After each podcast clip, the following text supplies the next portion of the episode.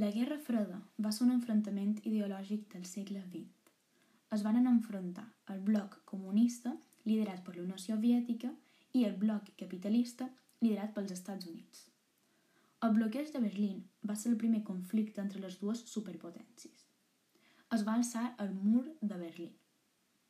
El 1989 es va permetre el pas lliure entre les dues parts de la ciutat.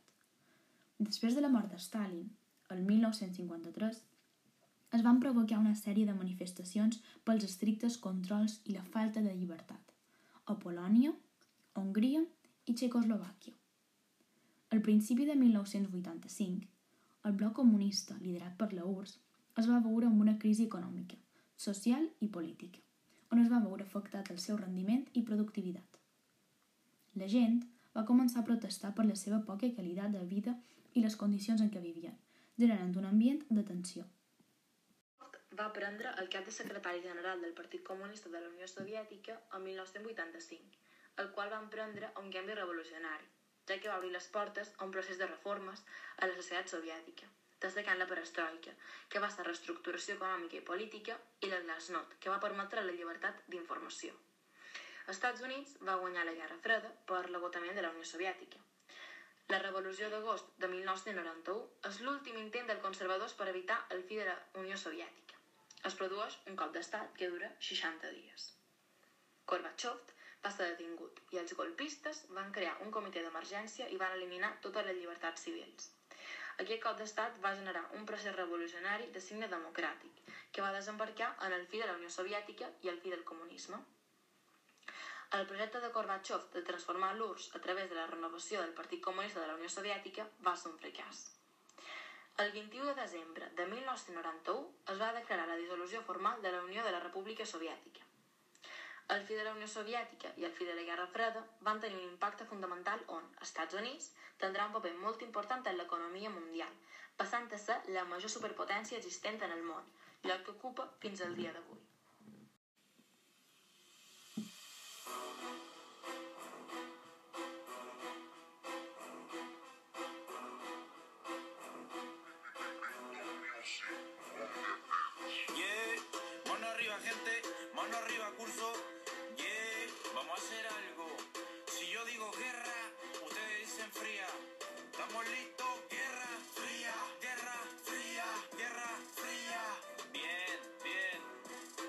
entonces, en 3, 2, 1, tiempo. La Guerra Fría, es un conflicto ideal entre las grandes potencias que van a liderar. Cuando terminaba la Segunda Guerra Mundial, sin acciones directas se tuvieron que enfrentar el capitalismo contra el comunismo. Tenga claro que los apoya porque no son los mismos. El capitalismo lo respalda USA y la USA el comunismo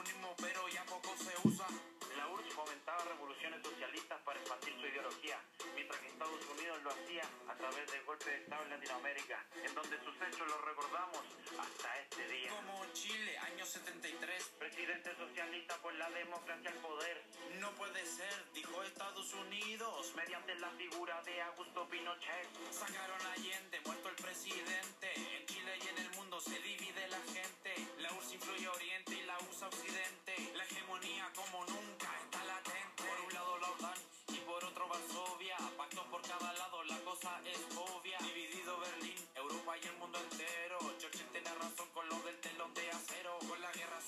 China se va a ir del imperialismo y al comunismo se va a abrir el muro de Berlín va a permitir que dos repúblicas alemanas tengan que convivir. Yeah. Hubo riesgo nuclear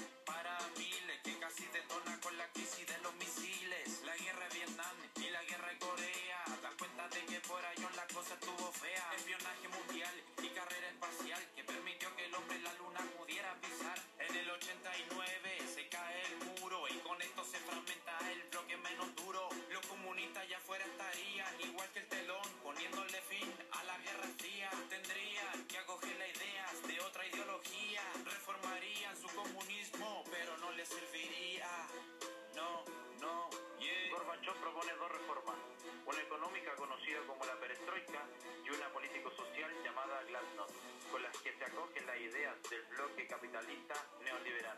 La URSS cae finalmente en 1991 y cambia el panorama mundial.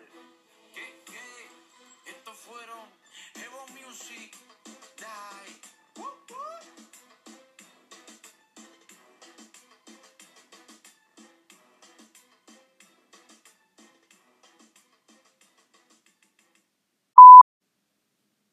Estem aquí reunits en el Parlament per prendre una decisió. Això no s'hauria ni de negociar. El públic no té torn de paraula. Doncs, procedim a començar. 21 de desembre de 1991 es declara la dissolució formal de la Unió de la República Soviètica. Ai, si el projecte hagués sortit bé. Ai, Gorbachev, si haguessis fet cas de la meva idea... Jo estava convençut de que la meva idea era millor. És que això de transformar l'URSS a través de la renovació del Partit Comunista no tenia ni cap ni peus. Per molt que siguis un militar, t'hauria d'haver fet cas. D'aquesta manera no haguessis acabat fracassant.